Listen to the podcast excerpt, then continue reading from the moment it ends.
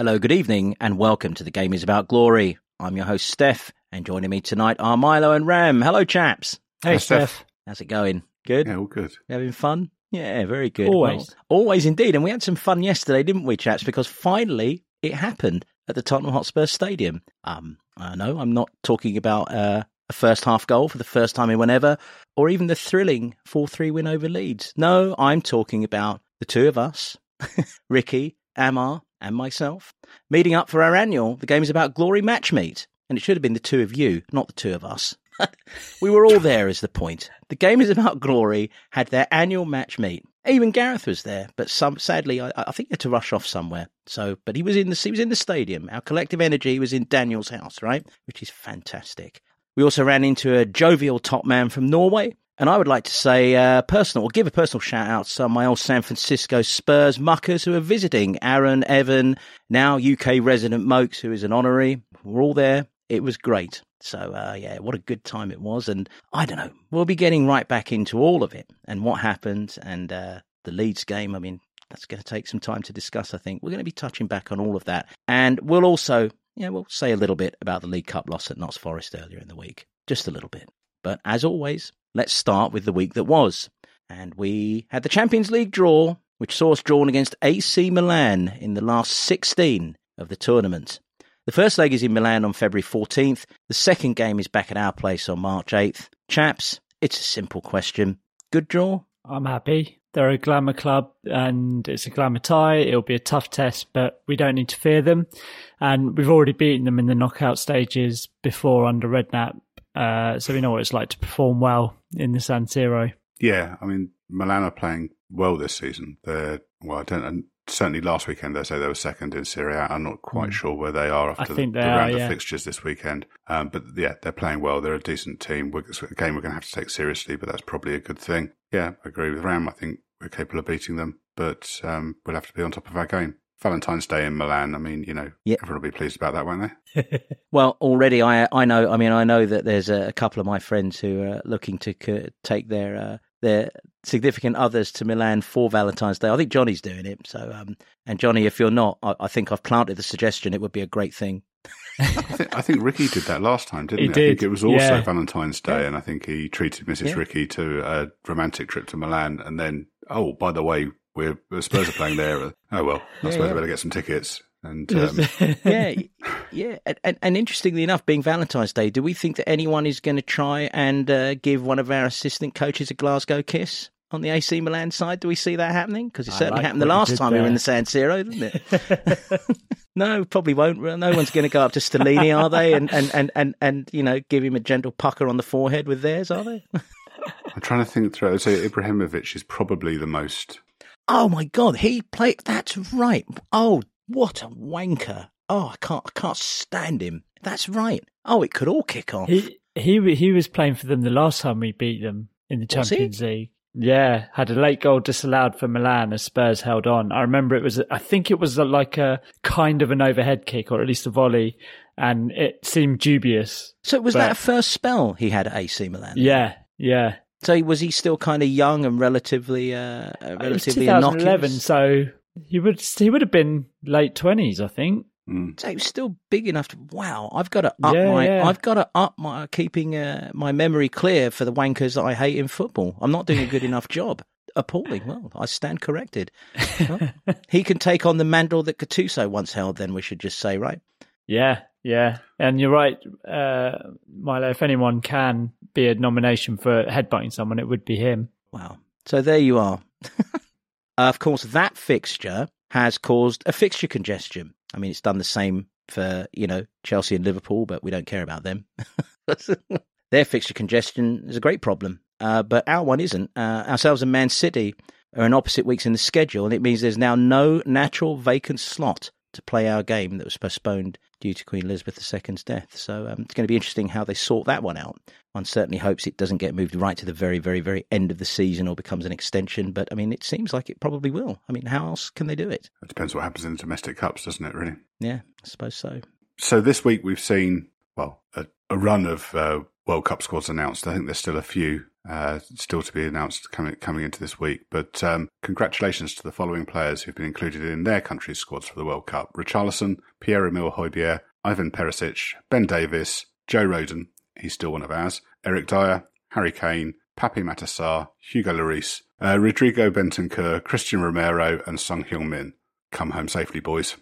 Um, just while we're on that, we've got some old boys there as well. So obviously Gareth Bale is also in the Wales squad. Cameron Carter-Vickers has been selected for uh, the U S A. Juan Foyth is in the Argentinian squad. Christian Eriksen, uh, Jan and Toby are there with Belgium. Luka Modric is there with Croatia. And Vincent Janssen is also going there as part of the Dutch squad. Oh, wow. wow. Blimey. He was one of those players I felt sorry for, because I always sort of wanted him to succeed, because he seemed like a good egg. He just mm. had good egg vibe about him, and he seemed to suffer a little bit of bad luck and things hitting the bar and not things not quite going over the line and a bit of hustle bustle. I don't know. I was a bit sad when it didn't work out for him, but he wasn't really very good, was he? yeah, I, I mean, I'd agree with that. I think it was a bit of an odd signing because he'd had one very hot season and the rest of his career hadn't been quite so good. So I think it's probably one where we played, but where we paid uh, top price for a player off the back of, you know, one very good season. Mm. Um, and then it's very difficult, I think, to transfer that to a new league where you don't get a lot of game time. And, you know, he's yeah. that kind of prime example of, you know, a young player sat, sat behind Harry Kane, and obviously every manager wants Harry Kane to play every minute they can, he can. And mm. yeah. Not every it, manager. Just... Uh, Conte doesn't. I, I've stolen your line, Milo. I'm sorry, I've stolen your line, mate. But yeah, no, I, I like I like Janssen as well. It just um, just didn't work out, did it? Let me carry on to, uh, to the World Cup break. Uh, Dan Kilpatrick wrote in the Evening Standard this weekend that the coaching staff and players not at the World Cup, which at this point seems to be approximately twelve, will not be heading somewhere warm to train during the break and will instead stay at home and train at Hotspur Way. We are meant to have been unable to find warm weather facilities that match the training ground. Yeah, it seems a bit odd. But anyway, Dan also reports that we are planning up to three behind-closed-door friendlies before the season resumes on Boxing Day, which is fair enough if you assume that we're treating this like a pre-season. Disappointingly, Antonio won't have the players, not at the World Cup, for the whole time, because a number of these countries that haven't qualified are planning to play international friendlies. Ludicrous, isn't it, chaps? It does seem a bit of an odd decision in a season where players have been run ragged, and I think disappointing, yeah, from purely kind of club over country perspective, which is the perspective of course got. Um, it's yeah, I, I I thought that this gave us a real chance to for for Conte to work with some of those fringe players and uh, um, you know, maybe help them find their way into the team in the in the second half of the season. So yeah, it's a shame. I hope also that those friendlies are going to be on Spurs Play, because it's going to be really um, the cold turkey of not watching football over, you know, watching Spurs over the next, um, you know, what is it, six weeks is going to be quite tough. Five, six weeks is going to be quite tough. So I'd, I'd like those friendlies, to watch those friendlies if I can. I'm actually really happy to hear you say that. I'm happy to say that you're going to get cold turkey, not watch us, because there's been so many people complaining recently. I, I agree with you, by the way, but it's a, it's a nice detail. And I agree. We are all going to miss it.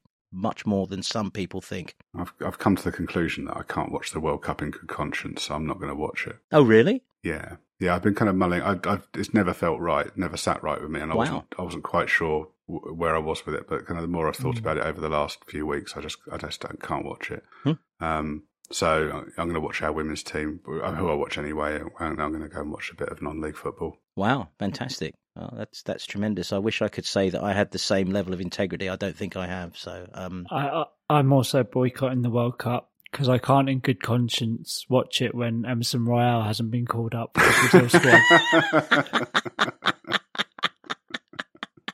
That's one human rights abuse too far for you, is it? yeah. oh, for a small moment, for a small moment, I'm like, God, am I really going to be the single wanker on the pod? I mean, aside from the fact I usually am, I just thought, am I really going to be the single double wanker on the pod?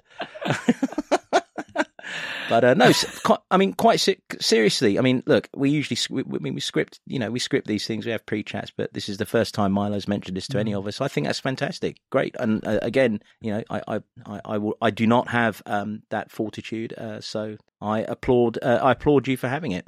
good for you. Yeah, same, Milo. Like, I, I, you know, I'd like to think I would have done the same, but then like a, f- a few friends were talking about, you know, where we're going to watch the first England game, and I, you know, I'm completely sucked in. And then, oh yeah, yeah, this is where we'll go, and you know, making yeah. plans and stuff. So yeah, I was yeah. a bit. I tell you, I was looking.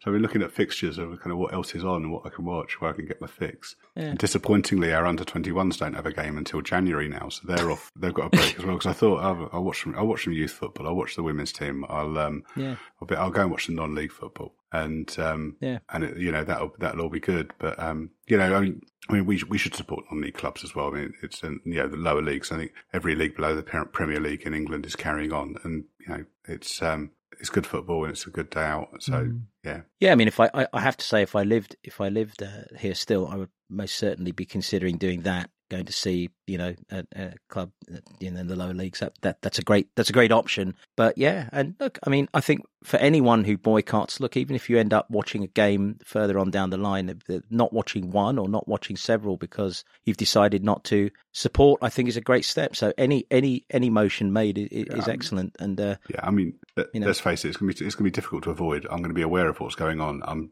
I'm bound to see bits right. of it. Yeah, you know, whatever I try and do, but um. Yeah, I'm not going to sit down at t- on T V and put yeah, it on but, and watch it all day. But the mere fact that when someone says, why aren't you watching the World Cup? And or why aren't you making a specific point of it, shall we say? And you turn mm. around and say, well, I don't want to tom- turn on my television and support this. That's one more discussion that will happen about what's what Qatar's all uh, has been up to in terms of human rights abuses and, and, and lack of freedoms. And, and that's that in and of itself serves a great purpose. So, you know, so excellent. Yeah, and actually, I mean, I think, you know, obviously I don't support what the Qatari government do, or you know how they you know, uh, you know human rights abuses and you know kind of slavery and building the stadiums and you know how people are treated there, but but also you know FIFA have chosen to do this, and you know if you look at some of the kind of draconian measures that they've put in place in, in countries, you know when the, when the World Cup was held in South Africa, that South Africa had to change the tax rules in order for FIFA to get as much money out of the country as possible and put virtually nothing in. So you know FIFA can can dictate the terms of, of who hosts the World Cup, and they've chosen not to do anything about the horrific um, uh, human rights abuses that happen in that country. So that's a choice well, by FIFA, and that's why I can't watch it. I'd like to, at this moment, take a pause and recognise that man of international conscience, recognised as such for a good couple of decades at least. Um, I could only be talking about Sepp Blatter, who turned around and said, we were wrong to give Qatar the World Cup back in, what was it, two thousand ten? So twelve years later, yeah. Sepp Blatter feels that they made a mistake. But it wasn't for human rights. It was because the country's too small, which probably means he didn't make enough money. Unbelievable. Yeah. It's going to be hard to have done any pod on the last day of the regular half season, if you will, going into a World Cup and not having touched on the World Cup. So I'm kind of glad that we did. But um, speaking of people who have, uh, shall we say, come in and completely ruined, um, you know, really great things or things that work for their public. Um, Milo, I know you wanted to get into something um, that is uh, re- relates to the Games About Glory. So I, I, I open, yeah, please do. Take it on. Yeah, so I was going to talk about um, Mastodon. So we, we've set up an uh, account for the pod on Mastodon. Um, I think originally it was set up as a kind of life raft in case Twitter goes tits up um, as Elon Musk tries his best to fuck up everything that was ever good about it. I, I've got to say, so I mean, I, I signed up like, personally back in the spring when kind of his, his, him buying it was first um, first muted, and then I've kind of used it more over the last few weeks. I like it. There's a kind of small but friendly and growing Spurs community there, and in kind of in terms of positives, I think. Because there aren't algor- algorithms there that promote content in the same way that you get on Twitter or you know Facebook, and you know because of that, um, it's not the loudest voices that are the ones that are you know are unavoidable, and um, you know a lot about Twitter and the way those algorithms work kind of encourages and rewards bad behaviour. So you don't have that there. I mean, say I say that as someone who's who who really likes Twitter and is really sad about what's happening there. But um, anyway, um, I think Mastodon is I, I like it. It's um, it's a little bit tricky to get your head around at first in terms of well, certainly signing up. Um, but what I would say is if um, if anyone's interested and you're confused by it all, reach out to me on Twitter or um, you know, Mastodon if you sign up, and happy to have a chat and talk through that. If you do sign up, um, we're using the hashtag Coys um, to try and build the Spurs community and put people in touch. So if you post an introduction there and say hi, then we'll retweet it. and uh, and follow you, and other people will do the same. And if you're a Spurs fan and you're on there, I'd encourage you to, uh, I said retweet, didn't I? I think it's boost is the terminology. Um, I'd encourage you to boost other Spurs fans there so we can find each other and yeah, and grow that community. Um, and if you want to find us, our names there is at Game Is Glory Pod, at mastodon dot green, and my personal account is at notthatmilo at mastodon dot social. Give me a shout if you're confused and I'll see if I can help you. Oh, you know the first person who's going to be giving you a shout because they are confused, it'll be me. Because I, no, I, I mean, I, no, I mean, I'm not even being funny. I no, no idea, but no, I'm know. really interested. No.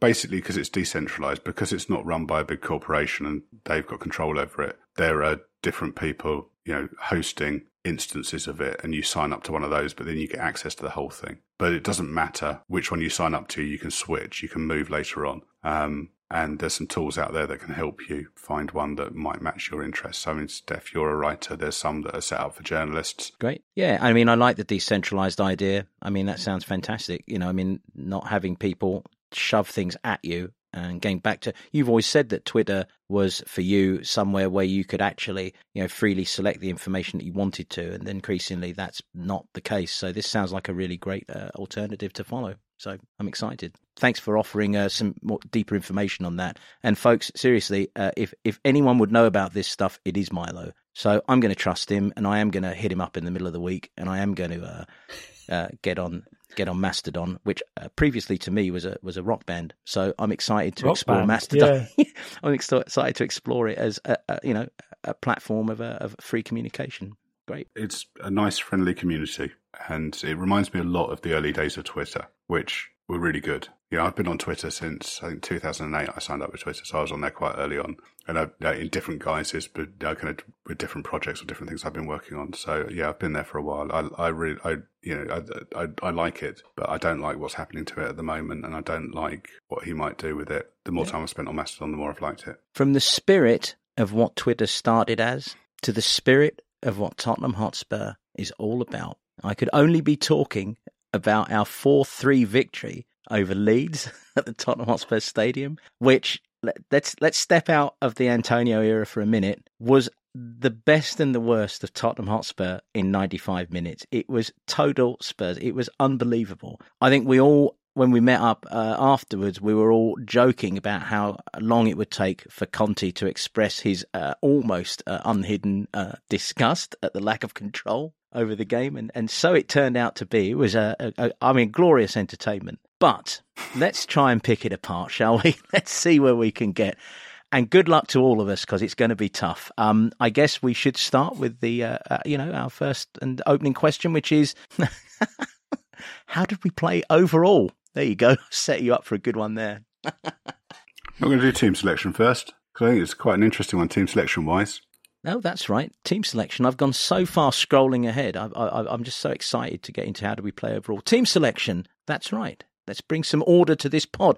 Unlike the game, team selection we must start with. Thank you. Fire away. Um, it was just really, really nice to be able to see Richarlison and Deki back in the side. I think, you know, returning to a three four three, um, starting with probably, you know, the best eleven he had available, and I mean, you know, Deki particularly. I, th- I thought Richarlison would say, you know, is not going to get the headlines in the same way that, you know, a handful of other players were. But I thought his energy and work rate were, you know, helped the others. It creates the space. It create, you know, it it um, um, sets the tempo. So I thought Richarlison, you know, not is not going to get the headlines, but I thought was was good. Um, Deki really, really showed what we've been missing, and he really, really hit the ground running, didn't he? Yeah, yeah. I mean, this might end up being quite a short pod because I've pretty much written word for word what you just said, Milo. I said it's good to see us back um, in a three four three, as we know that's the preferred formation. Uh, really good to see Deki and Richarlison back. Um, definitely gave us a much uh, needed boost up front.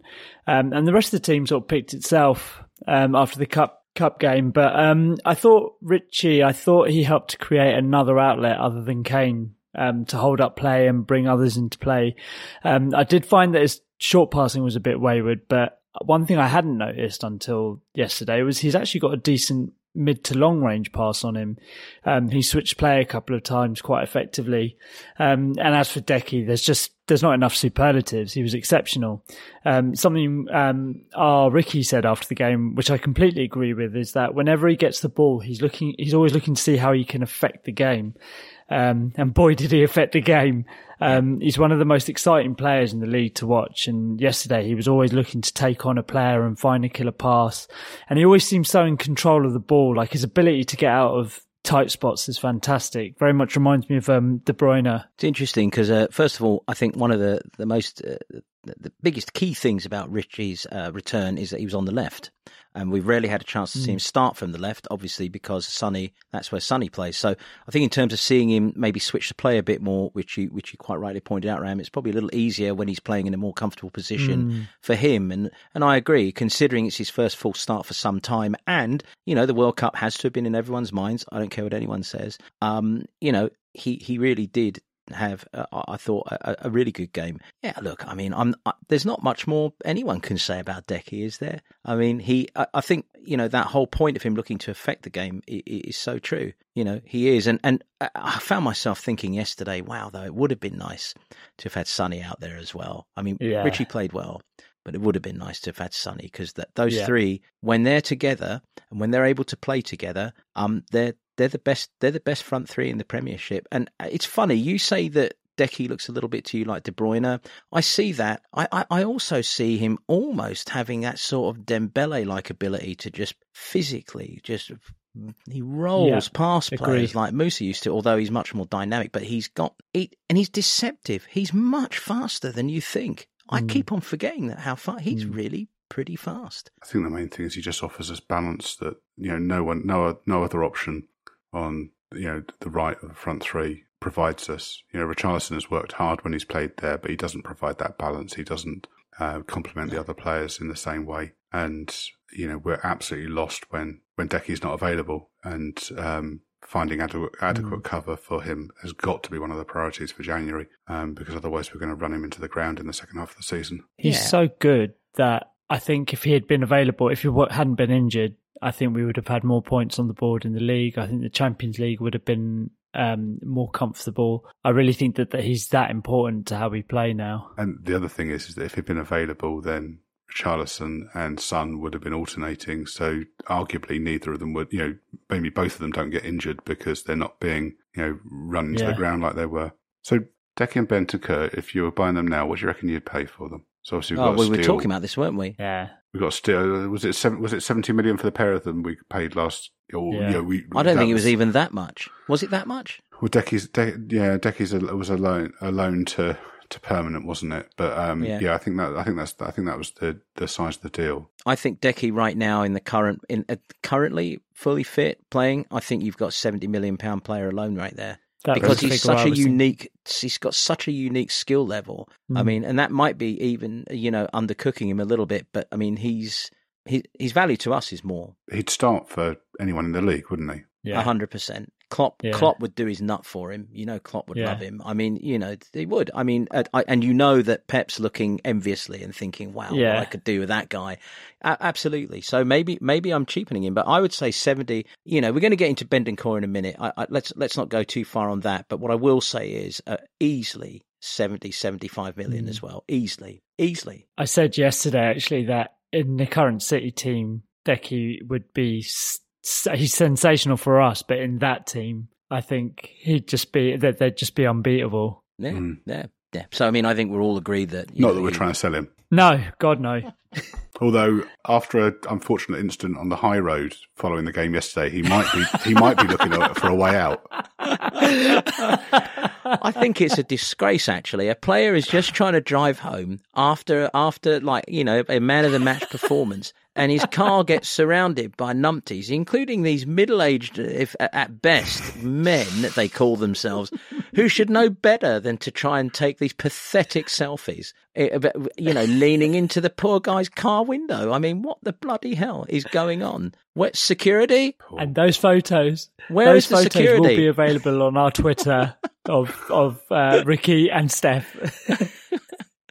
Yeah. I, I, yeah, it was an out-of-body experience. I claim no responsibility for my uh, for my uh, pathetic fandom, but uh, yeah, it was a good laugh. Actually, we saw the moment and we seized it. But yeah, well, yeah um, I mean, he looked overjoyed. he looked, didn't he? Didn't he just? Didn't he just? The, it was actually the look of interest as well as joy that was etched in his face. It was interest. The double whammy: interest, interest and joy. Yes, he had both etched on his face. He was beaming with with, with joy and interest. Whatever the opposites mm. of those are, folks, that's what he looked like. Whatever opposites to those two words you can find, that is how Dejan Kulusevsky looks in his selfie with your humble, humble pod host. he, look, he looked like he wanted to be in that place at that moment more than anywhere else in the world. Yeah, any anywhere else in the world. I think if we were going to draw speech bubbles on it, I think that I'd, I'd like I would, to see or that. Like thought bubbles. It's like, is my central locking on? I think is probably what it says.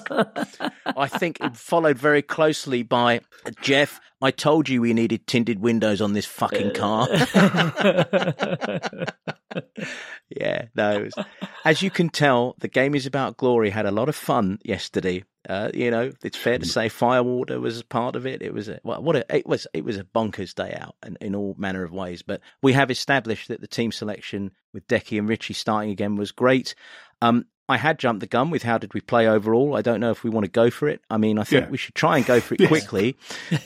All right, let, let's do this in order. Um, uh, well, let's do this out of order. But three, two, one, Ram. Why don't you start? Bring us. A, how did we play overall? I thought we were very stop-start. So at times we played some like beautiful one-touch passing passages and showed plenty of attacking verve. Then at times we looked all at sea, unable to string more than two passes together. So it was it was a confusing and frustrating watch. Um, and we looked more fragile at the back until Dyer went back in the middle. Um, so I don't I don't think him on the right and Lingley central is the answer.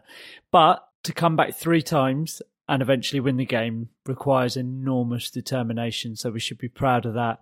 And as much as Lee, you know, as much as Leeds helping us by not being able to hold back, we did keep pushing and driving for an equaliser. Um, so that's something I think obviously that will be the takeaway from the game. But um, it was frustrating. And it was only after the final whistle that, you know, a little bit after the final whistle, I actually was like, I, I did enjoy that. But in the moment, it was tense. I thought we played okay overall. So attacking wise, I thought, you know, when we were on it, we were really good, really good. Um, one positive is it definitely wasn't a game of two halves. I, you know, we weren't sitting back in the first half and soaking stuff up. We were trying to play all the way through, but there was an ebb and flow to the game. Um, most of the league's goals came from mistakes, mm. right, individual mistakes rather than kind of Leeds dominating. And that kind of final twenty minutes where we've got everyone forwards or nearly everyone forwards is really good. Um, you know, we ended up with, you know, Sanchez effectively as the kind of right wing back, or, you know, right up there. Like we've seen Dyer do that recently, and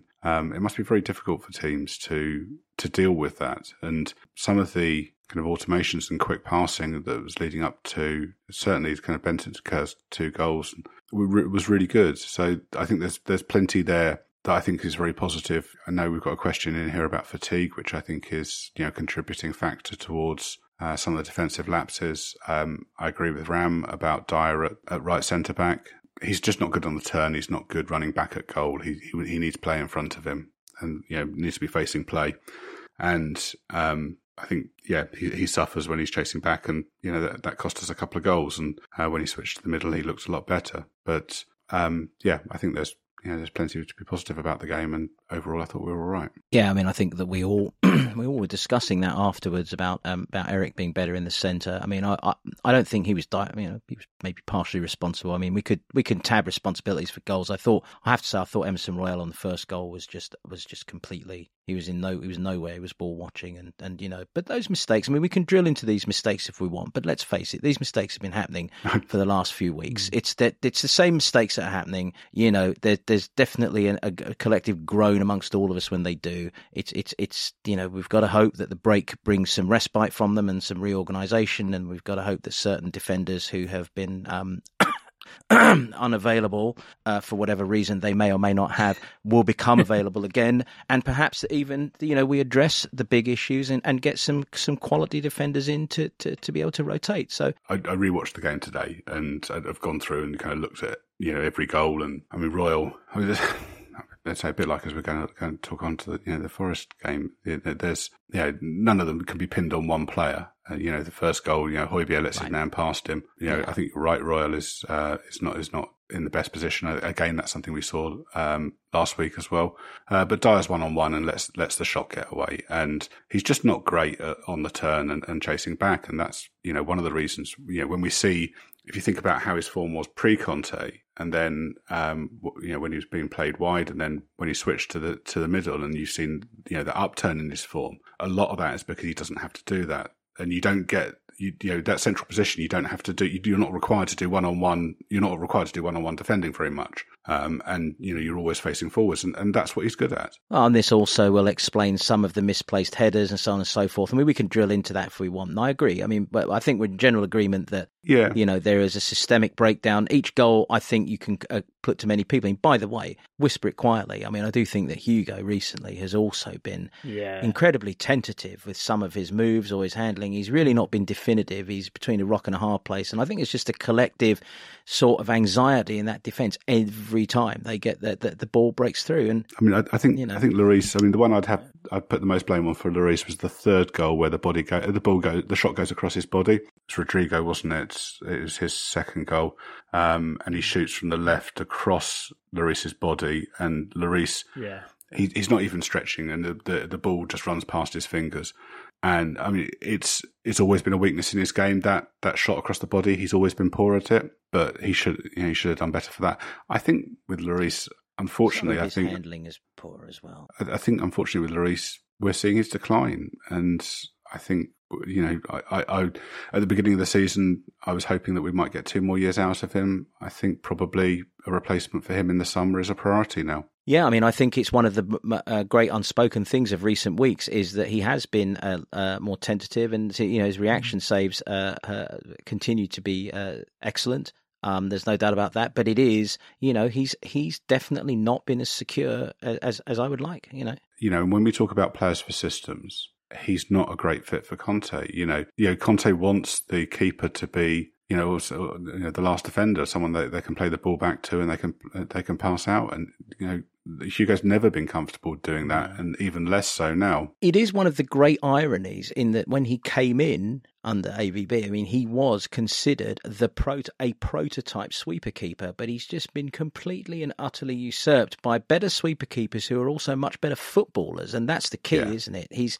actual technical ability with mm. but passing and kicking. I mean, I was thinking, I mean, Edison, you look at Edison and, and, and Alisson Becker, I mean, the, these these keepers are, they are an eleventh player as well as a goalkeeper. Yeah, yeah, absolutely. And I mean, when you think about when he came in, his signature was rushing off his line very, very quickly. Yeah, and yeah, absolutely. But, but, it, but it wasn't calmly passing the ball out when he got there, was it? It was being no, hyper aggressive no. and, and hoofing it. Yeah. Um, he, yeah. He's never been, you know, he wasn't doing that, taking a touch, you know, tucking no. it behind him and then passing out with the other foot to no, to yeah. the wing back or something like that, or the full back. It, even when he does have time and he tries to pass it out, like put a lofted pass over to the wing back, uh, you know, it, there's a large percentage of those go out for a throw in. They're lo- they're or, wafters, or, not lofters, yeah. right? Exactly. I mean, they're they're like, yeah, I agree. Yeah. You're right, Steph. You know, when he joined the club, when he, you know, what he was doing in the Premier League was revolutionary at the time. And I remember a lot of people being very, very critical about it, saying, you know, why is he coming out? Why is he doing that? Yeah. You know, and, and it did break the mould, and, you know, it kind of, it did pa- pave the way for, you know, the keepers you mentioned there. Um, but they, they've moved it on and taken it to a different level. Well, they're yeah. footballers, aren't they? They're not yeah. keepers. Yeah. Yeah, they, they are. are they're, keepers, an eleventh, but... they're an eleventh player, yeah. And you know, where Conte wants to draw teams on to create the space behind, yep. you know, part of that you know, is, is to create, is to have the extra, is to create the extra man by put, pulling you on, put, pulling teams mm-hmm. on. You need the keeper to be able to play a part in that, and Lloris can't. So you know, if we want to see you know the kind of the full full Conte ball, you know the you know the ultimate um, the full Conte. uh, Yeah, that's want, right. If you want the full Conte, mate, um, then then we need that. in fairness, with that, you also need to have probably a better techni- a better technical uh, centre half as well. And I say that as one of Eric Dyer's biggest supporters. You you need someone to, at the very least, push his game so as to, to see if he can be that technical player, because you do need a, a, a really, br- you know, you need a good distributor from that place, a good passer. I, I agree. And, and, you know, it's a technical improvement all across we need. Yeah, I mean, I think... Personally speaking, I mean, you know, I see a lot of people commenting saying, you know, you need to bin the lot of them and all the rest of it. And I don't, I don't think that's the case no. at all. No. I think, you know, San- Sanchez and Jaffa clearly aren't suited to what Conte wants. I think both of them need to leave over the next couple of windows, you know, preferably one in January, and bring in two players who um, can challenge for first team places. And then, you know, if you've got yep. uh, Longley, Davis, and Dyer as um, you know, second choice. But, you know, can rotate and we can play, you know, we again, we'll talk about tiredness later on and the number of minutes that Dyer's played. But if Dyer had players who could, you know, if he could, was in and out of the side and he was rotated and he was getting rest, then you probably wouldn't see so many mistakes. A hundred percent. And, you know, and he's he's a useful addition. I think, I think I've been very impressed with Longley since he came on. I was a bit sceptical when we were linked in the summer. I like him. I think he's a good player. I hope we make the deal permanent. And I think he'd be a really useful squad player. I think Davis yesterday would be one of my top three players in the side. I thought he was superb, um, but you know, there's just not the depth there, and and no, you know, if we can bring in um, you know, a couple of other players who can really, really challenge for first team places and, and give us those options, and as you said, Steph, are comfortable on the ball, then uh, you know, and, and then you add in a keeper who can also do that, then we look like a, we're going to be a very different side. We've said it before on the pod that Conte's system um, doesn't allow for players making silly mistakes. Um, you know, it's just it's so like it, it it's uh, the automations and things like that. They're so like set in how they need to be, and when it when it works, it's fantastic. But unfortunately, if you don't have the squad or players, individual players, and they, we keep making individual errors, which a lot of our goals, I'd be really interested interested to know the percentage. Maybe it's something for Gareth off pod, but um, I'd be really interested to know the percentage of goals we've let in that were um, from individual errors. Um, you know, I'd, I'd say I'd say it was quite a high percentage. You know, and and, I mean, and our system just doesn't allow that. I mean, m- most goals come from mistakes in any game. I mean, that's. Mm. Yeah, you know, I mean, that's one of the things about football that's, that's odd. It's a it's a low-scoring game where mm. individual mistakes can be very costly. It's not like basketball where every time you get the ball, you're expected to score. And effectively, mm. a basketball game's decided by the team that fails to score when they've got the ball. Football's not like that. Yeah. And, and uh, yeah, individual mistakes are costly. And, and, and that's been the case with us over the last few weeks. Um, you know, and We've let in a lot of goals in the last few weeks. We have. We have, yeah. but but but and, and getting back to this game where we also still led in a lot of goals, and by the way, Antonio um, was not best pleased. I don't think we we all were, but he wasn't. He, you know, three goals conceded. I think it was a nightmare for him. But I, I think one of the things about our play overall yesterday that needs to be, you know, we need to highlight it um, because I think it's something this team has, you know, in, in spades is. Courage and and, yeah. and courage and, and and and you know, we we don't know when we're beaten. I mean, we really don't. And I think the most enjoyable thing about yesterday for me was that those pockets where everything synergized, and by that I mean where the crowd were in were behind the team, where the team felt the love of the crowd and felt and felt you know, we scored, done something good, looked good. The moments where that came together in the Tottenham Hotspur Stadium, we looked unbeatable. I mean, we moved so smoothly. We looked so progressive. We looked really good. Um, and and, and I, I thoroughly enjoyed these five. These I, th- I don't think they were long spells, five, ten minutes, where we absolutely looked, you know, like a, like a team uh, that should be top of the league. And I think it gave me great hope uh, for the fact that when we get all our players back from the World Cup, hopefully fit, and can get some consistency, it's going to be all right, folks. Yeah, I mean, I think I think partly there's a, um, a kind of impatience from our fans in that, you know, what we've seen, you know, this wasn't a game of two halves. This wasn't one where we sat back and then pushed on. But we definitely ramp it up in the last, you know, fifteen, twenty, thirty minutes, depending on, on the game. And, you know, some of the stuff towards the end of this game, you know, and you look at the Liverpool game last weekend, where I think that second half was probably the best half of football we've played all season, um, you know, although the the result was disappointing. We're going to blow teams away. And, you know, if we cut out the individual mistakes and just a little bit sharper, and then we've still got that, um, you know, we're fitter than you. And you know, we, and we've we, you know, we're going to overrun you in the in the last you know the last quarter of the game, that's going to be really tough for teams. You know, they're mm-hmm. tired, and then and then you just get this wave after wave after wave of attack. And you know, we talked about Sanchez yeah. being up on the kind of up on the right wing, and uh, you know, Davies is getting forward, and you know, you've got two you know, two players back, and, and then everyone else is forward. Very very difficult for teams to to deal with. I think you look at what he's trying to do, and. You know, I've got a question here, Steph, about... Kind we of, should bring it forward. We should bring it up yeah, right now.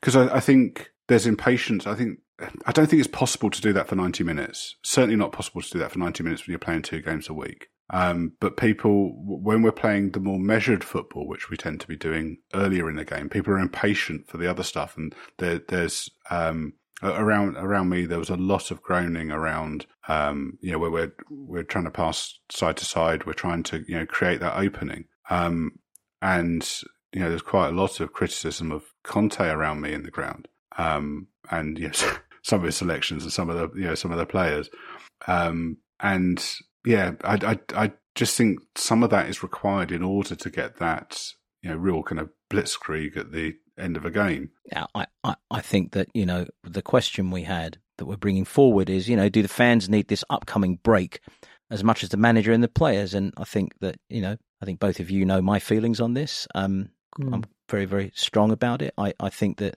our fans need to grow a pair um, and, and actually uh, take a more holistic view of what's happening right now. We've been down this road before, where our fan base gets upset because things aren't going well for them, uh, for the team, uh, as the, or as they want it, uh, in a in a two, three-month period, and we've seen where that leads us. Um, I don't want that to happen again in in, in, in, in this, you know, modern future of ours. Um, and again, I, I point to the energy when, when players get bit, when players feel that everyone's behind them. You know, you see the difference in the performances. They're human beings. They respond. And I say that as someone who uh, themselves was once a critic of players. So, I mean, I just was, I, I was showing you earlier, I covered a school book in in nineteen eighty, eighty-one with a Spurs poster. And, uh, you know, as a teenager, a young teenager, I had written my opinions of certain players on these players' shirts. Uh, Gordon Smith was apparently a dong. Um, Paul Miller was apparently a hero, uh, ever the lover of the underdog. I'd said John Lacey was good, which, of course, anyone who saw John Lacey would realise is a probably not true. Um, you know, and I'd someone, I think I'd written that Mark Falco was a prick, which is unbelievable because he was a player I ended up really liking. So I understand that we all have irrational and emotional feelings. Terry Gibson, by the way, I don't think, what did I say about Terry Gibson? I said Terry Gibson was good. Um, I'm, I'm, we, I, what I want to see is I want to see the opposite side of that, where you're marking and giving commentary on their haircuts. There are some brilliant haircuts in this. Oh my word! Oh, there are some there are some glories and tragedies in the in the hair of Tottenham Hotspur in nineteen eighty, eighty-one. But I guess my, my point being, look, I understand frustrations, and I've had some discussions with friends of mine who who think that you know I'm I'm not being realistic when I don't get upset about these things, and and it's not that. I just think we have a responsibility to apply context. And, and to understand the bigger picture here. But maybe it's all been a little too hectic. Maybe life is too hectic right now. So maybe this World Cup break is going to do the fans good as well. Ram, what what, what do you think? I mean, just to quickly touch on the booing, I think, like, there's been times when we, you know, in, in our chat when I've not been at the stadium or been watching away from, games away from home. And, and you know, and, and my frustrations have come out where I'm like, oh, you know, this just isn't good enough, or this, that was, that goal conceded was unacceptable and things like that. But I don't do it at the stadium because I'm, the reason I'm there at the stadium is obviously to watch Spurs play, and it's very cathartic for me in many ways, but also it's to get behind the team. And I don't know on what level of the numpty scale you have to be at to think that it benefits a player to get to get on their backs. Um, you know, and, and speaking specifically about Royale, for example, you know, he uh, a lot of people got on his back from his very first touch, mm. uh, and it got worse from there. And, you know, and he made some unfortunate errors. He missed a golden opportunity to put us in, in the lead after a really particular brilliant passage of play. But any other player on the pitch in those moments wouldn't have received the same vitriol. Absolutely. Um, so he's become on. a whipping boy in the way it used to be Winks, in the way it was the, uh, someone before that, you know, Sissoko for a while.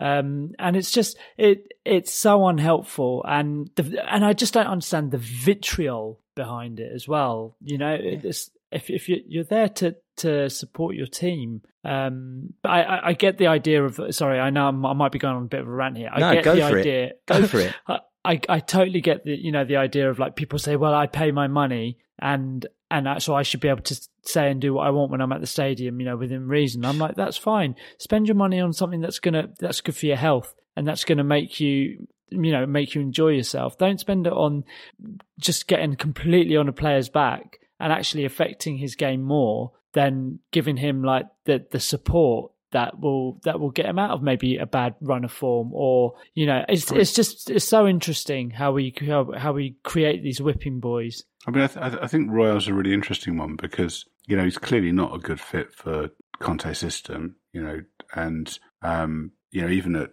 Conte, even Royale at, you know, kind of, you know, peak performance is always going to be a slightly odd fit within, you know, what what the manager is trying to do, but. You know, and, and similarly, I think actually, you know, if he moves to a team and he plays as a right as a right back, I think he'll do very well. I think he's a good player. He's just mm. being asked to do something that doesn't come very naturally to him, doesn't really sit, sit, fit his talents. But what I don't, what I find odd is that, you know, getting on his back is, it's not as if he's never given all of his effort. I, I can understand yeah. being frustrated with players who who don't try, who, you know, don't put in the effort. Um, but players who have been asked to do something that, you know, doesn't really, isn't natural to them, and they're trying their best, but not, you know, not being able to do it. It just feels a bit odd to me because, you know, he he he, mm. he can't do any more, really. It's yeah. absolutely yeah. right. It is like hiring a carpenter to paint your house and then booing at them when they don't get the job done properly in the way you want. They're going, you're shit, you're a shit painter, you're a shit painter. And he's like, well, I'm actually a fucking carpenter, and just because I work in home improvements and, and do things, it does, I'm not the same. I'm doing this because my boss said, hey, can you fill in? And I'm like, I've painted a few houses I can, and I'm doing the best I can. I mean, it's kind of similar. You know, it's yeah. like uh, um, we have to understand the context, and people don't. And that whole thing that you said, Ram, about when, and by the way, I agree with every word you said, but when you said that people say, well, I've paid my money, I can express myself. No, you fucking can't. And by the way, if mm. you express yourself in a way that is uh, what I consider to be irrational and rude around me, I will tell you, and I think everyone should. I think we need to stand up to that behaviour. I really do, because it's unacceptable. It's bully behaviour. I don't like it. Mm. Sorry, I, I cut you off. No, so I mean, you know, Royal was kind of ironically cheered off, wasn't he, when he when he, when he did um, when he was sub for for Doherty. Um, but you know, around me again, there there was lots of um, you know, kind of frustration with Conte for selecting him, and you know, I think you know, obviously, you know, lots of people calling for Spence, and um, but you know, but that kind of spilled over into a bit of a kind of general frustration with Conte and and Conte's approach to the game. But you know, we scored four goals. Okay. You know, and you know, four threes probably. Three two is the classic Spurs Spurs score. You know, four three is probably the set. You know, it's probably number two on the list, isn't it? It's yeah, it is. And we and and and in faces of that, we were thrilling. Uh, you know, th- those were they, we scored good goals.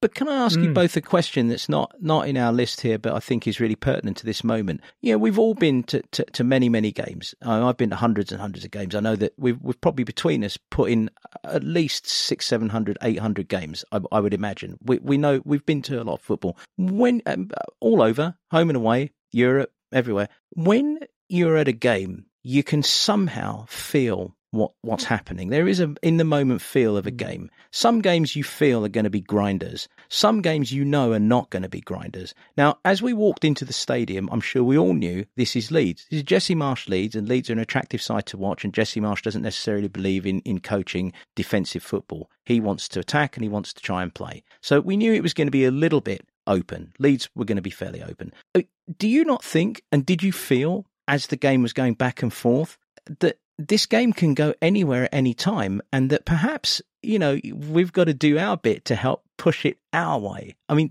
am I, is it too much to expect people to click in with the ebb and flow of that actual match rather than their own preconceived ideas of this guy's shit, we're not doing this, why is he doing that? I mean, am I asking too much? I might be. I think, and I actually think it happened in the game. I think when it uh, when we went three two down, um, the crowd the crowd fell silent, and I think we were all a bit dejected. But there was then this started this little wave. I know I was, I was in the South Stand, and there was just this this little wave of like, let's just get behind the team now. Let's just get behind the team, and then it kind of built and it built and it built.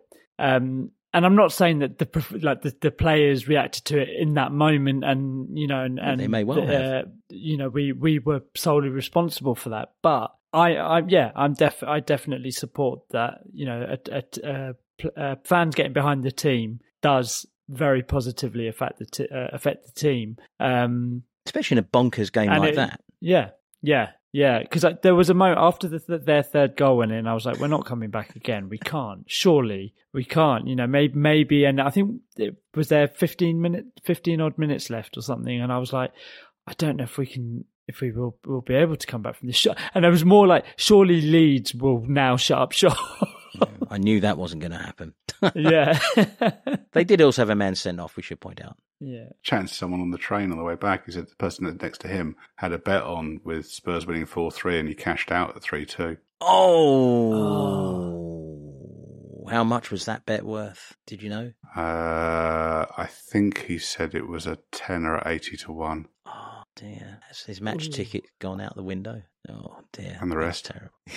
Yeah. Oh, that's right. Um, yeah, I mean, I, I that's his season ticket, half I, season I, ticket. I think. Hmm, how how do I say this? I think the impact on a team, on the crowd on a team, I think is a little overstated, and I think fans like to feel that they maybe add more than they do. But I certainly think being negative is counterproductive. So I was pretty positive through the game because I. I thought in, in in spells, I thought we were playing very well. Uh, the goals we conceded were predominantly from mistakes. But what I really liked was that um, you know, a number of our goals you know, showed the effectiveness of the automations. So our third goal, where you've got a crossfield ball from Davis to Doherty, so he put, puts a cross in, is headed clear by Leeds, but the, you've got first time passing across, you know. I think Doherty chests it down, crosses the ball in. Um, it's headed clear, but then you know falls to Bentancur, who who scored, you know, scores on the uh, on the half volley. But you got that, you know, the the, the pass to pass, you know, very very quick. The fourth goal, uh, you got Dyer back to Lloris, Lloris out to Davis, Davis to Perisic, Perisic to Basuma, Basuma to Dyer, Dyer to Sanchez. Beautiful pass from Sanchez to Kane, who uh, first time passes it back into Decky's path. So certainly by the time you get to Dyer, Sanchez, Kane, Decky, and then Decky's back, back uh, cut back to Bentancur, uh, you're definitely into an automation at that point. Uh, you know, bloody hell, that is an extraordinary. De- it's extraordinary description of the goal. I can't even. I mean, wow. So yeah, you know, K- I'm sort of Kane. Kane. The Sanchez passes into Kane, Kane's um, passes into Kane's uh, path. Kane touches it first time to Decky. Decky muscles a man through, goes past him, and then it's a cut back to Bentancur. And Decky is the best person in the league at uh, running uh, along the goal line and then cutting back into space. When he beats his man, when he muscles past his man, um, he's coming towards the near post. And what he does is he draws yeah, the defenders that. away from Bentancur. So Bentancur has a man on him. Yeah. But once Decky gets past his man, the defender has to go, and they're yeah, all yeah, drawn yeah. To, drawn towards the uh, towards the goal line. So so he uh, yeah. he Bentancur's free, and you know, it's a really really really good bit of play. And Bentancur has become, you know, in the kind of second half of this first half of the season, has become exceptional about finding that space, uh, you know, in and around the box. Yeah, actually, just one last thing on Decky. As the game went on, every time he got the ball, he had two or three men on him. Every time, because they realised his danger. And again, just well, create space they, for everyone else. They definitely had a plan to try and stop him coming back across on his left foot. I mean, that was, I mean, that would be an obvious plan. But the thing with him is, you can't, you kind of can't stop him. That's what's really intriguing. Um, mm. you, you just can't. I mean, there were many times he was cutting across onto his left, and and, and you think, ah, oh, they've blocked the option, but he would still find a, a, a, a, a you know a contribution of, of, of some huge note. And it was it's his physicality as well, isn't it? I mean, you yes, think he's been absolutely. off for a while, and sometimes it takes it takes a while for players to kind of to get you know to get the strength back and what have you. And and he has got that slightly kind of ungainly way sometimes with the ball. It doesn't it, it doesn't look as good as it actually is sometimes, because you know, he'll go through a, a a load of players and then you wonder how he managed to come out the other end with the ball, but he always does. Um, mm. And yeah. Yeah, I'd, I'd say, uh, like you, Steph, I, I've wondered whether he could do a, a Dembele and whether you could see him in central midfield and breaking with the ball. But I suppose with, with the way Bentancur's playing at the moment, you don't need that, do we? It's Bentancur does that. He's. Um... I love him moving like Dembele with more speed as he does in the positions he does, and and and, and having the the, the creative uh, brain of Berbatov, which I think he has. I mean, the only thing now he probably needs to add to his game is more goals, and I think those will come. I mean, I think it's mm. it's clear to me. One thing I don't want him to, to do is become like uh, Moussa in the way of you've got this brilliant shot that we rarely see. Um, having said that, I don't think that's going to be a problem, because I think if he can stay fit and be consistent, he's going to take as many shots as he's going to create chances. So, um, but yeah, let's talk about Bentancur. Look, I, let's just say it flat. He's one of the best midfielders in the Prem right now. We talk about a price. I mean, you're looking at, I mean, and again, we're not looking to sell him. We're just having fun. But he's another seventy million pound player at least right now. I mean, if you put him, for example, in Man in Manchester United, uh, you know, I think Liverpool. I mean, there's so many clubs that love him. Chelsea would trip over themselves sideways for him. I mean, he's such an important player, and he has stepped up. He is taking responsibility in so many of these games now. He is grown into a leader of this club in an incredibly short amount of time, a pitch leader, and it's huge. I, I mentioned a couple of weeks ago I'd really like to see a uh, ball-playing number six playing behind him and Højbjerg, because mm. Bentancur and Højbjerg are exceptional pressers. Really, really, really mm. close down teams, and and they kind of, you know, we get turnovers and we can push forward, and that's Bissouma's game as well. He'll be far better there than he he would be at the base of midfield, and, and Skip's very mm. very good at doing that as well. Um, so if we could, uh, you know, as another option, you know, for, for the game, and it would help out the defence, because they'd have someone they could pass the ball to who could um, you know, dictate play, and we could it would help our wing backs because we could get them away quicker.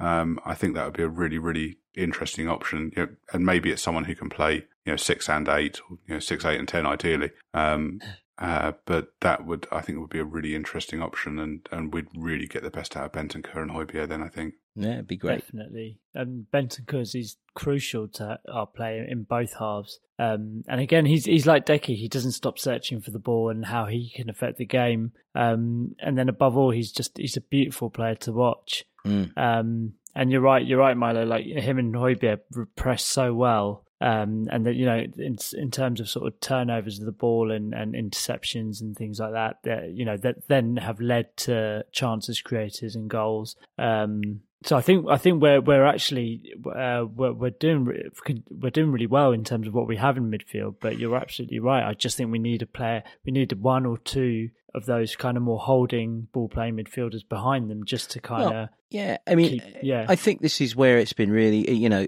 I think Basuma came on yesterday and and and made a huge difference in that regard, really, because well. yeah. he does enable yeah. those two to to sort of, you know, let themselves a little freer, especially Bentancur, and you know, and mm. that's and that's why, you know, it's interesting we can't seem to make three five two work from the beginning, but uh, it's certainly when we when we transition during games and when we switch to that system, it can be, it can be very effective. So, you know, special mention to Bissouma for, for, for coming in and, and, and, you know, as I think we all discussed pre-pod, I mean, he's slowly finding his way. It was very, very useful yesterday, yeah. you know. Yeah, and that three five two switch, I think that maybe that's got something to do with our, our kind of superior fitness as well. So, like, you know, we do the three four three, and then we get to a certain point where we then bring on that extra player in midfield, and we, you know, and then we, that's when we start dominating the game, and we can we really start pushing for that goal and driving forward as a as yeah. a full team. And I think, and, yeah, you know, I think we've got to be honest that it was pro- part of the decision for that switch was probably also because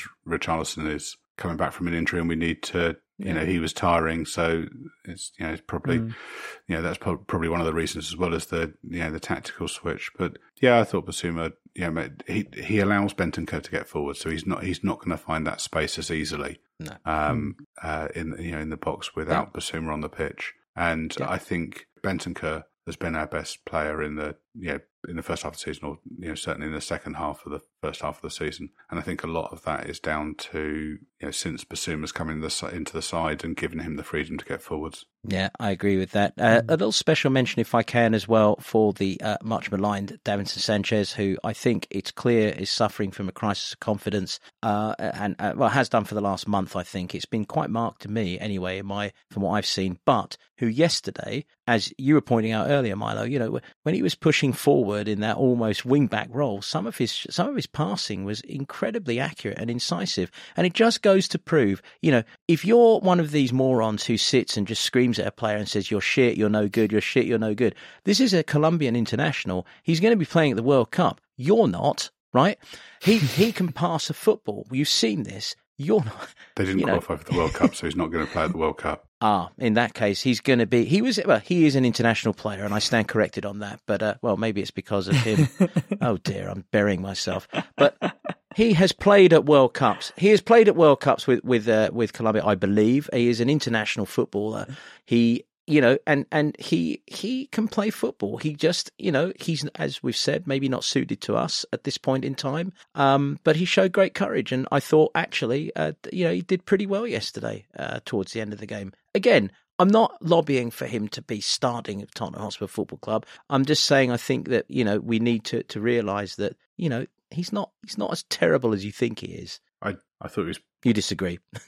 no, no, I I think I thought he was far better offensively than defensively, but in the, you know, the point in the game he yes. came on, um, he was able to do that. I I think he was poor for the third Leeds goal. Yeah. Uh, he gave a free. He gave away a free kick within minutes of coming on on the edge of the box. He was and poor. then, um, and then for uh, Rodrigo's goal, uh, yeah, the second goal, which we yeah, we, he was we, poor. There, we, we, we've talked about Lloris uh, should have done better with it, but Lloris gives him too much. Uh, sorry, yeah. Sanchez gives him too much space and allows him to get the shot away. Um, but yeah, I thought going forwards. I mean, actually, we've seen him kind of, um, you know, getting up the right hand side a few times this season, and um, but. You know, late in the game where we're kind of, it's wave after wave and we've got all those players forwards, you know, it must be quite good fun to play.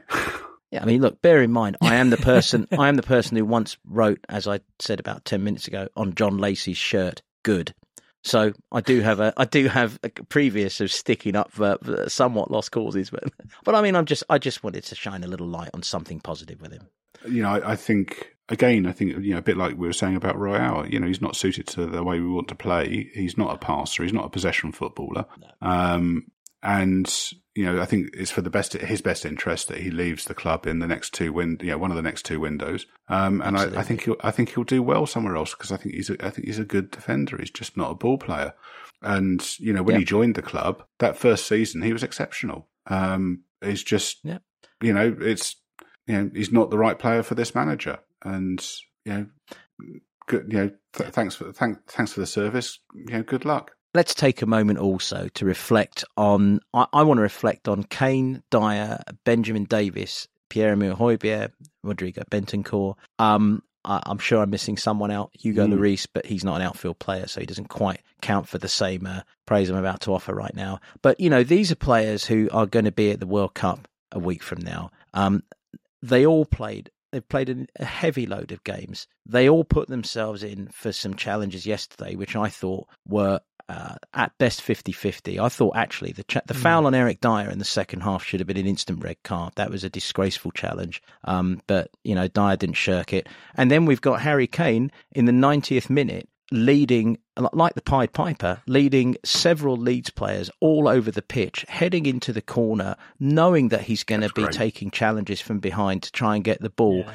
but brave enough to do it, knowing that one one frustrated Leeds player could put him out of the World Cup. You just don't know what's going to happen, but unafraid, playing with courage. I, I just want to. I just want to say that to me is super, really impressive. I mean, you, you get a lot from me for that. So extra credit to all of them. Yeah, I mean, it's it's worth taking a minute to look at how much they played. So Mark um, Trayness on Twitter is, um, did a really interesting thread around comparing us to Arsenal in terms of the minutes they've played and kind of distance covered. So the Arsenal player with the most number of minutes this season is Granit Xhaka, who's done one thousand seven hundred nineteen minutes, nineteen games. We've got uh, one, two, three, four, five players who've played more minutes than that. So Kane's done two thousand one hundred seventeen minutes, Dyer two thousand eighty-two, uh, Højbjerg two thousand five, Bentancur one thousand nine hundred ninety-eight, um, and Lloris uh, one thousand eight hundred ninety minutes. Uh, Kane has done the mo- played the most minutes of any player in the Premier League this season. Um, and then if you look at um, kind of distance covered, so Harry Kane's run eighty kilometres more than Jesus. Uh, Dyer's covered seventy-two wow. kilometres more than Saliba. Uh, Højbjerg's covered forty kilometres more than Xhaka. Uh, Bentancur has covered one hundred twenty-five kilometres more than Partey, and Son has covered forty kilometres more than Saka. So on average, those five players have run seventy-two kilometres wow. more. And then you want, yeah. So wow. when we start talking about kind of Arsenal season and you know where the, you know where they are and what have you, and how you know some of our players are looking a bit leggy. You know, there's a reason for that. And so thanks, Mark. So I've just kind of, I've li- I've, Mark, I've lifted all your all your hard work there, but it was a really interesting thread. Well, by the way, Mark, thank you for the thread. Uh, Milo, yeah. thank you for calling it out. And for all our listeners, you should actually cut and paste this and print it out on your wall. I mean, I know you can't because it's a, an audio pod, but repeat it to yourself. Listen again, because those are outstanding numbers that really prove a point. But but it should also give us optimism for the second half of the season, because Arsenal have you know you know come through a group stage in the in the Europa League where they could rotate and rest players, and in the second half of the season, if they're going to progress in the Europa League, you know they, there's some decent teams in that now, and they're not going to be able to do the same thing. And you know in the second half of the season, and you know they've had easier easier run of home games. They haven't played many of the decent teams away from home yet. They've got a tougher second half of the season than we have. So this is going to even out, and they're not going to be able to do the same thing. And um, I love it. You know, if they have, I love this. If they have key, if they have injuries to key players in the same way that we've had, you know, if they leave, if they lose Partey or Xhaka, then they're going to struggle. If they lose Saliba or Odegaard. you know, yeah, yeah, they're going to struggle. They've got a load of players. Well, who, we lost. Who, Yeah. You know. Sorry, we, we lost um, Richarlison, Deki and Son. Yeah. So what what's the equivalent for Arsenal? That's basically is that's Saka, like Saka Martinelli Odegaard, and Odegaard. Martinelli. Yeah. Yeah. But I mean yeah. look, we've this is the elephant this is the elephant in the room for all Tottenham Hotspur supporters. It doesn't personally bother me because I don't give a shit about them up the road. I really don't. Well, I mean apart from that I don't like them. But you have come to the elephant in the room, Milo, and it is well worth addressing, and I'm glad you have. And again, anyone who is bothered by them ending the first third of the season on top of the league and going into the, uh, you know, the, the World Cup break top of the league, listen again. Press your rewind button for about five minutes and listen again. This is why it's all going to go massively nipples to the sky for that lot, and you have mm-hmm. to trust us. We'll see. We'll, we'll we'll see all of you. We'll we'll see you all in May. It's gonna. It's the truth. They cannot sustain it, and we are going to be very, very strong in the second half of the season. And uh, it, it, and look, we're not we're not happy clappers. A phrase I absolutely fucking despise, by the way. We're not happy clappers. This is this is you, you've got statistical reference here. So listen again. This is why you need to look at this first half of the season in context. So all that being said, closing thoughts for this game, chaps. We are having a little too much fun. One positive and one negative in thirty seconds. Three, two, one, Milo. Positive, four goals, some really, really nice attacking play. We end, you know, this in this first half, you know, really, really difficult season. I think we should be, you know, ending it on a high. Um, you know, we've won. We're not back at the lane until till New Year's Day, I think, isn't it? We're fourth. We're in the Champions League last sixteen. Um, there are there are things for Conte to work on, but. Um, Yeah, there's there's also plenty to be optimistic about. I think you know particularly that you know Liverpool second half and you know some of our play in the last twenty, thirty minutes against Leeds was really really good. And if we can if we can fix the other bits, then we're going to be a real handful in the second half of the season. And the negatives, yeah, I mean it's kind of the, the flip side of that is the silly mistakes. We need to cut them out, but I'm sure with a bit of rest and uh, and a couple of reinforcements, you know, no pressure, pressure Paratici, but if you can pull another two out like you did last January, then um, then we'll be all right. That's the benchmark, basically. He's, he, you know, he, you know, anything worse than last January's business. Oh wow! Got to at least equal that, and then we're so. Then we're okay. When did Fabio Paratici become an anagram of "you poor bastard"? You've been put in a really tough spot. I don't really. Well, you know, I like high expectations. Good for you. We should. He's getting paid very well. I expect him to uh, exercise similar judgment. Well said, Ram. Um, positive, the determination we showed to win the game, uh, and the fact that uh, for me, I think things are only going to get better uh, when we get back from the World Cup break. And negative, it was just another Jekyll and Hyde performance, and we need to cut that out, which I'm sure we will. I think your positives and negatives are the same as mine. I'm going to give you a slightly abstract uh, positive moment that I had yesterday. It's a pretty personal one. Your positive is that Deki didn't put his foot on the accelerator as you were prancing around his car. Actually, I will say that our our little moment together was the last one he had, and that card did seem to move a little quicker afterwards, so you may not be too far off the mark. Although at that point, you could only hear Ricky screaming, my photo didn't come out, and it was really well taken. So maybe, anyway, no. Um, no, my, my positive, I'm, I'm an old I'm an old romantic. I think you, you all know this. Um, where I was sitting yesterday, um, it's uh, where, where I usually sit is in, in the East Stand, uh, East Upper, uh, quite near the front there of the tier. And there was a moment where the sun was going down and it was coming through the glass. And on the screen were, were the words, The Glory Game. And uh, Hunter Davis's book was there. And I just looked at the cockerel against the sky. It was quite silhouetted. And I looked at this sun, this setting sun pouring through, this orange light and the Glory Game and this bizarre game unfolding in front of me. And I just thought, you know, how fucking lucky. I could have been, I could have ended up supporting so many other clubs, but I support this club. And somewhere in there, it, it was, I mean, I'd had some fire order and so on and so forth, but I just felt really just super happy about everything to do with this club. So when that fourth goal went in, I was like, wow, great. I can, I can maintain that happy feeling. I would have anyway, but that was my positive. It really was. Uh, it, it, you know, it was a glory game for me, four three. That's what it was. That's that's our club. Sorry, that's what we are. Mm. Sorry, Antonio. Yeah. Anyway. He's never going to like that, is he? Because he's always, always going to want control. No. Oh, he must have been steaming. Yeah, yeah. He probably actually listened to my positive from the game. Be like, yeah, yeah, yeah, whatever. But come and see a couple of one nil, two nil wins. I'll be much happier. But anyway. So, are we at the end of the pod? No, we're going to do Forest because um, okay. Earlier in the week, you two headed up there, didn't you, on your Jolly Boys outing? And we did. We certainly did. Let's let's kick off with a question. Say, football aside, how was Nottingham? How was your night out? This is like a dating game. Who wants to go first?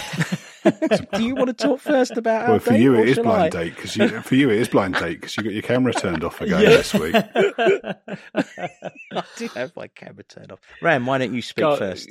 Okay, yeah. Um, Remember what I, I mean, told the, you yeah. to say. I d- d- Remember what we discussed yes. in the car on the way back. Have you got your script?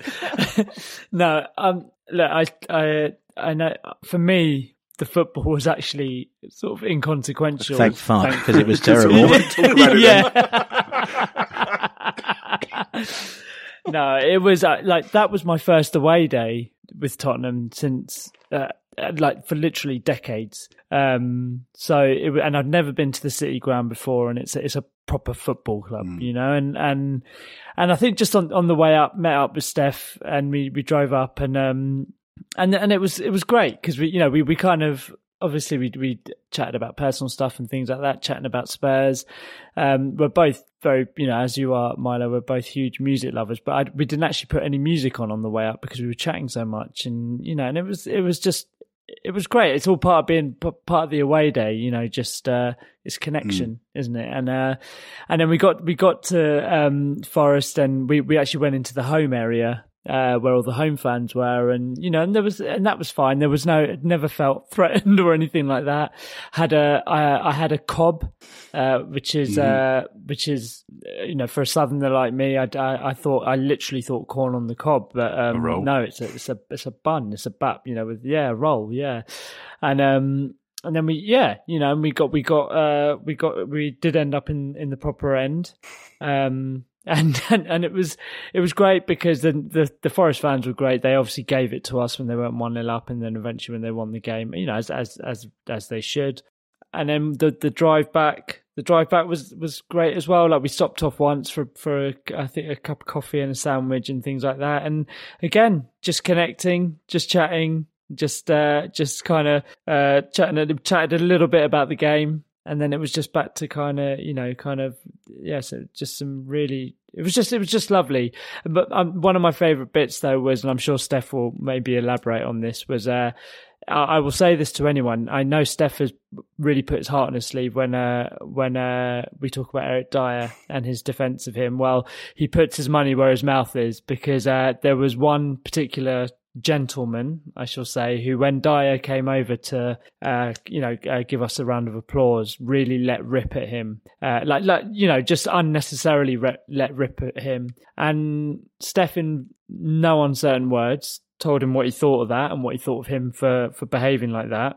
Uh, and I tell you what, Steph's a very jovial, happy, you know, kind-hearted soul, but, uh, in that moment, I was like, "I'm glad he's not shouting at me like that." Because you, you mentioned this, you mentioned this uh, like after the game last week. Like, I've got images of Steph doing a kind of a reverse of Eric Dyer when he was clambering over the seats to get up I and mean, protect his brother. Close. It was like Steph doing that, but going down the stand to try and protect Eric Dyer. It, it was close. It was that close, and I obviously did the the token sort of putting my arm out in Leave front of him. Leave him alone, just to Steph. Try... He's not worth it.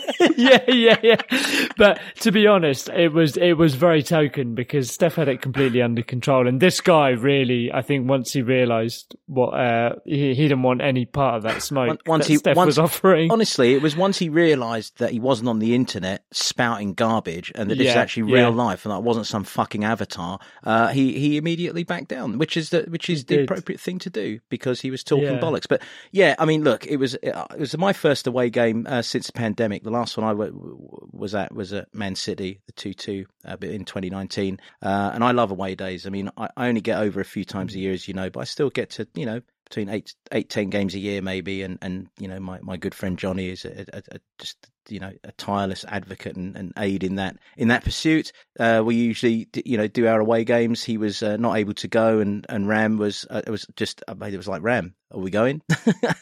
um. It was, and it was brilliant. I mean, it was the, the quickest uh, two and a half hour drive up that I think I've ever had uh, to Nottingham. Um, Ram very graciously came and picked me up, and it was also the quickest two and a half hour drive back. To the point, Ram, I didn't tell you, I nearly suggested that we stop somewhere for another coffee because I actually didn't want the, the conversation to end. But then I was realised oh. it was late and that you were, you know, stretching to be tired. I love the City Ground. It's a proper ground. I've been up there probably four or five times, but hadn't been there for a good twenty, twenty-five years. So for me, it was really nice to relive some old memories. There's actually a geezer behind us who was, uh, we actually exchanged a conversation about uh, some of the games in the uh, in the early eighties. Um, you know, uh, the, yeah, the, the football was what it was. And I just, you know, I, I love it. I love a night game. I love a night away game. It was, it was, it was, it was, a, it was a great night out, even though it was shit. Some, some of the best away experiences that that you have, and I'm sure everyone listening can relate. Some of them are the shittiest games. There's something mm. weird happens. I mean, I remember one at West Brom in the freezing cold many years ago, and Raziak was playing. And the only thing, the only one thing that happened that night that was great was every time the light went on in the broadcast booth, you saw Alan Smith. And so we're all standing there, minus two, and everyone was just turning out. The whole end was just singing Big Nose, you've got a fucking big nose. Well, my son and I have remembered that forever. So even though it was a terrible performance, it was still a good night out in its own way, mm. you know. So, yeah, it was an absolute blast. Steph, I've got a question specifically for you. So I, mm. I know you're a superstitious chap, yeah. and you know you like your lucky pants for a game. And I, what I wanted yeah. to know was whether you whether you rotate them for a uh, for a cup game. So like you know the lower cups, do you have a second string pair of lucky pants that you bring well, out for those, or or do you I, go, do no, you do Conte I, and play your best yeah. play your best pants for every game? I, I, I have to dis- run them to the ground. I have to disgracefully uh, let both my uh, sort of semi-legacy and, and your question down by saying I put no thought into my underpants or socks uh, that day, which actually, now that you mention it, is probably why we lost. So you do rotate for the cup games. You, you, do you keep them for the kind of big big Champions League games in the Premier League? Is that... I, I, I will admit, the bigger the game, uh, the more conscious I am of the underwear I'm wearing, yes. I, I mean, that is true. I will admit to that, which yeah. means that I probably, you know, You're out of I, step probably, with the manager I should then, take, aren't you? Yeah. Yeah, and I should probably actually up my game and take these games more seriously. I probably should have got my A pants on for this one, you know? I mean, wow. you, you make a good point. Yeah, I, yeah. Steph did. Um, he did manage to uh, offend one of the local lasses by um, ordering me to hydrate. That was brilliant, was, wasn't she, it? She was disgusted. That yeah, she's like, hydrate. Yeah, she looked at me. She goes, hydrate. Like, he, he wanted me. Soft. He asked if I wanted a bottle of water. And yeah. then I said in my be- in my best yeah, Brian Clough accent, I said, I said, I bet my best Brian Clough accent, I said, you need to hydrate, young man. no, though she was good. She was good value. She was a good laugh. Yeah, it was a jovial night. Yeah, Ramgo. He's from California. Yeah. Should we just touch on the team selection, actually, with this? We were talking about it earlier on, weren't we? And say, oh, no, you want to. You, so you, you, rota- yeah. you rotating your pants more than uh, Conte rotates his team. Yeah, uh, okay. What, what what did we yeah. think? Were we were we surprised? Should we have been surprised? Of course, absolutely. Yeah. But that's because... I, I was surprised. Yeah, I was surprised. I think we both looked yeah. at each other like, whoa, he's playing Harry Kane. Like, I, yeah. you know, what's that about? Yeah. No, yeah. For for selfish reasons, it was like great to see a, a strong team before the game, to see the team um, that was selected. But I just, I wasn't sure it was the right thing to do for that stage of the competition. No. I mean, yeah. No, I, I, I, I, yeah. I think that's the problem, isn't it? Because, you know, you select a strong side and, you know, I think, I think Conte takes some convincing to that a player's ready, doesn't he? And, but then, you know, we, I think this probably was evidence that there were some players there who were thinking about their World Cup place and maybe weren't giving it, you know, their full. I think, we, I think a lot of the team played at half pace and didn't, didn't really, yeah. Um, yeah, weren't exerting themselves really. I think it's, yeah. I think a second string actually would have probably had a bit more verve about I, them. I would have quite liked putting out a then, second string side yeah. and then saying, if you get through this, then you're playing in the next round, because the next game, you know, if we'd got through is, mm. what, three days after the World Cup final? You don't, you know, anyone who's gone to the World Cup, you don't want to play, do you? And I think... Um, well, you don't want Harry Kane playing three days after he's he's played, you know, won the biggest tournament. Uh, uh, lifted the world. Yeah, three days after he's lifted the... the... seventeen goal Gold, golden boot. I was looking at the World exactly. Cup schedule, though. So even if England get knocked out in the quarterfinals, he's only got two weeks off before Boxing Day. So, you know, he's not going to do any training, wow, is he? So, madness. Hope not. Yeah. I mean, it's madness. But although, you know, Antonio might have him doing all sorts, might have him running fifty laps of the pitch within a week to see if he can make him throw up. No, I mean, in all seriousness, I think what this highlights uh, more than anything is what a conundrum this period of time has been for the manager in particular. Because, I, I look, you would look at that and say... Come on, Antonio, you, you kind of have... This is a chance to rest them, and you didn't. Um, so this is kind of on you a little bit. Show a little more courage and a little more faith, or at the very least, like, you know, just take a hit. You can't win everything. Take a hit. Take a hit. I, I agree. I mean, I think a lot of people probably would have been frustrated with it, but I would have been quite happy if he just said, fuck it, you know. Um, the, you, know, you, you know, these players here, I need for Saturday, and you've played... You know, we've talked about how many kilometres more they've run than, you know, comparable sides already. Yeah. Um, you know, you take the night off, you guys give it a run, and if we get through, great. If we don't, who cares? Because we end up in the same place we're in now anyway, but at least they get a night off. Agreed.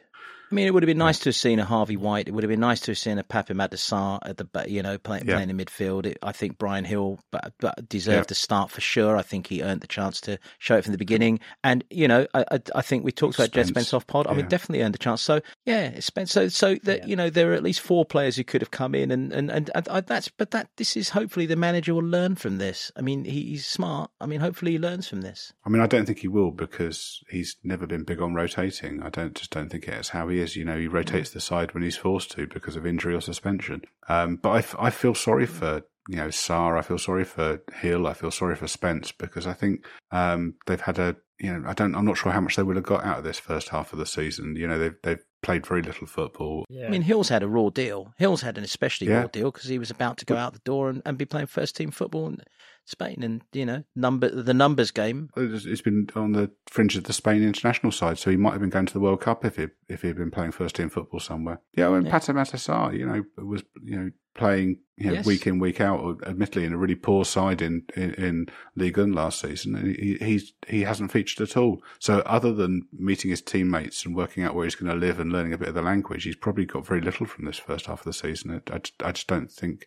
I, I hope all of them get really, really good uh, loan deals in January, but you'd assume that's dependent on bringing in cover for them, which is going to be a tall order, because there's only so many signings you can make. Um, yeah. You know, Harvey White's not going to get any better, is he? Sat on the bench. No, but you, you you and you raise a really important point. It is about getting cover for them, but it's about getting cover that the manager trusts enough to play, and that's the big mystery that that uh, Paratici uh, has has to solve, and, and, and hopefully is already on the path to solving in January, because uh, numbers are no good if you don't use them. Uh, and essentially, I'd love to know. I don't have the stats in front of me, obviously. I'm not a stats person particularly, but I'd love to know the pool of players he seems to have chosen from regularly in this first half of the season is pretty small. So, you know, it doesn't really, you know, it, the numbers don't matter. And, and by the way, if some of our players had been fit, it probably would have been smaller. But I think that is him. I think that's what he's like. I think he's always been like that. I don't think you're ever going to see him using, um, you know, t- you know twenty-two yeah. players and rotating through all yeah. of them. It's just not how he is.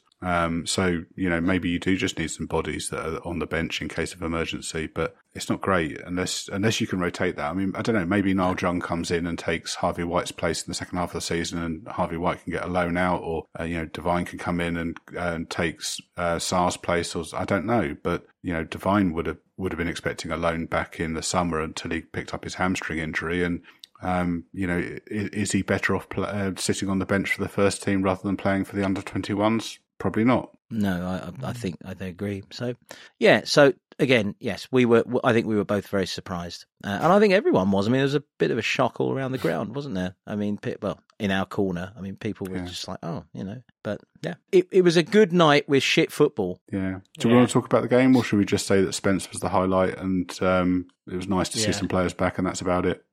Spence's run was a highlight for me. The the, the yeah. run and the header, those were nice. I thought uh, it was. I'd like to have known, you know, in an alternate universe, uh, when Doherty absolutely smashed that shot that the keeper made a really good save. I'd like to have known what would have happened if that had gone in, wouldn't yeah. we all? Well, it would have been a goal. That would have, would have happened, but you know what I mean. Um, yeah. yeah, and other than that, you know, it was, uh, you know, it was just sort of actually, I. I away games are always full of interesting, colourful language. So uh, I found myself, the football was so poor, found myself sort of counting the cunts, not in the crowd, from people's mouths.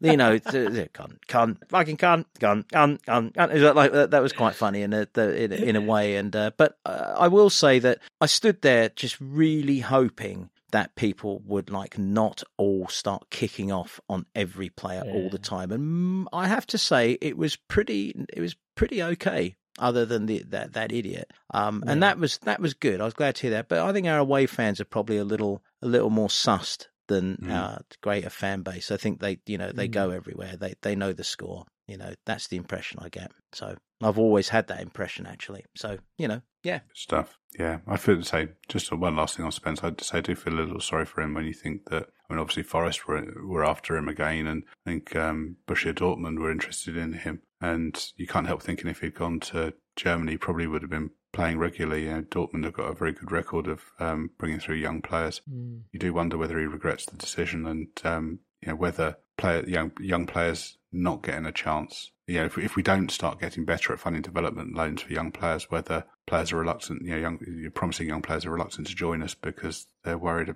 that they'll yes. sit on the bench and not, not get any games. Yeah. Yeah, this is true. Definitely going to be an issue, and this is where Fabio Paratici is going to have to earn his corn, because he's going to have to yeah. point out that he is the sport, the, the football director, and Antonio Conte is the coach. So, you know, in yeah. most of these systems, the, the sporting director outlasts the coach. Uh, so yeah, I, I agree. I agree. It's it's a re- yeah. it's, it's a real issue. Yeah, yeah.